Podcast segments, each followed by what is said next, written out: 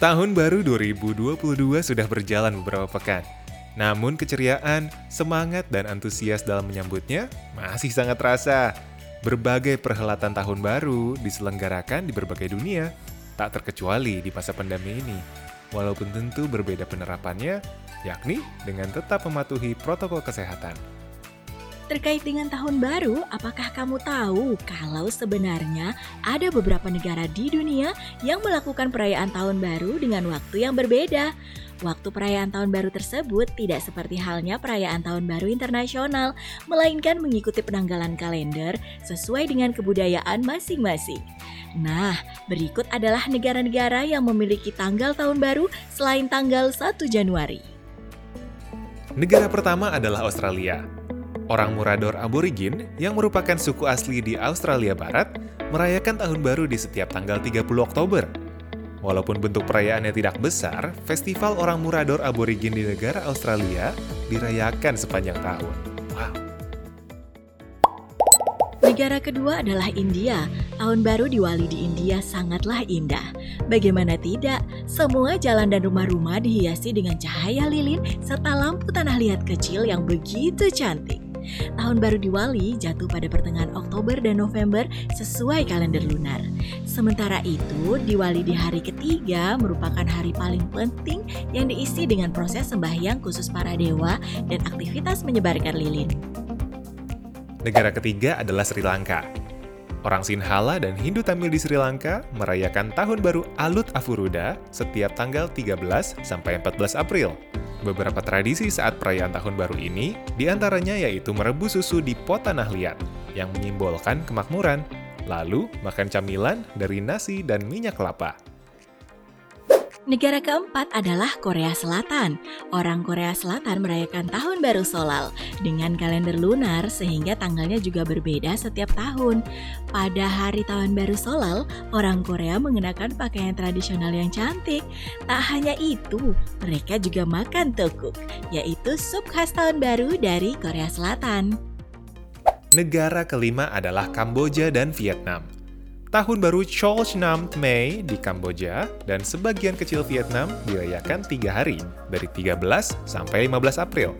Biasanya, orang Kamboja di tahun baru melakukan mudik dan juga beribadah di kuil, mengikuti seremoni penyucian, serta bermain permainan tradisional dengan keluarga atau teman-teman. Negara keenam adalah Cina dan negara dengan komunitas Cina. Tahun Baru Cina atau Chunji dikenal juga dengan istilah Tahun Baru Imlek. Momen ini dirayakan di Cina dan komunitas keturunan Cina di berbagai negara antara tanggal 21 Januari dan 20 Februari. Tanggal tahun baru Cina berubah-ubah setiap tahunnya karena dihitung berdasarkan kalender lunar. Di negara Cina sendiri, libur resmi berlangsung tujuh hari dengan nuansa merah dan emas.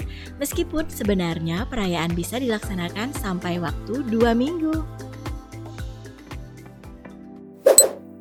Negara ketujuh adalah negara-negara ex-Uni Soviet, misalnya saja Rusia, Makedonia, Serbia, dan Ukraina. Negara-negara tersebut merayakan Tahun Baru Eastern Orthodox Church setiap tanggal 14 Januari. Seperti Tahun Baru Masehi, Tahun Baru ini juga dimeriahkan dengan kembang api, minum-minuman, pentas hiburan, dan makan besar. Di Makedonia, makan roti pita buatan rumah yang sudah disembunyikan koin di dalamnya menjadi tradisi tahun baru. Siapa saja yang mendapatkan roti dengan koin tersebut, maka dipercaya akan mendapat keberuntungan di tahun depan.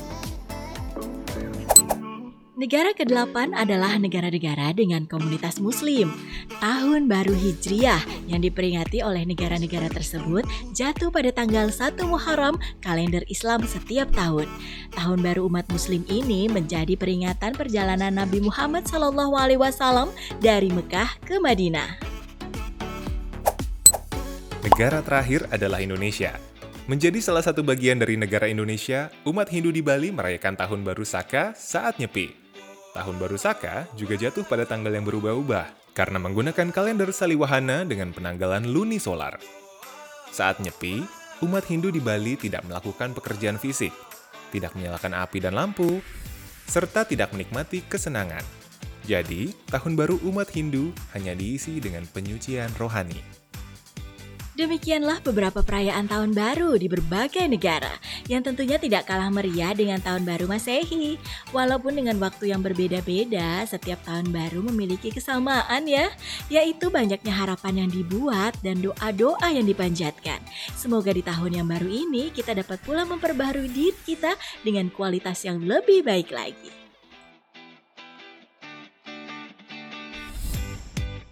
Terima kasih sudah mendengarkan Badas Podcast episode spesial Tahun Baru di berbagai negara. Disadur dari Detik Edu, Voice Over Talent, Ray dan Yuni, Scriptwriter Sindita Septiana, Casting Shirley Grezia, Sound Designer Arif, Produser Fauzan, Promo Shirley Grezia,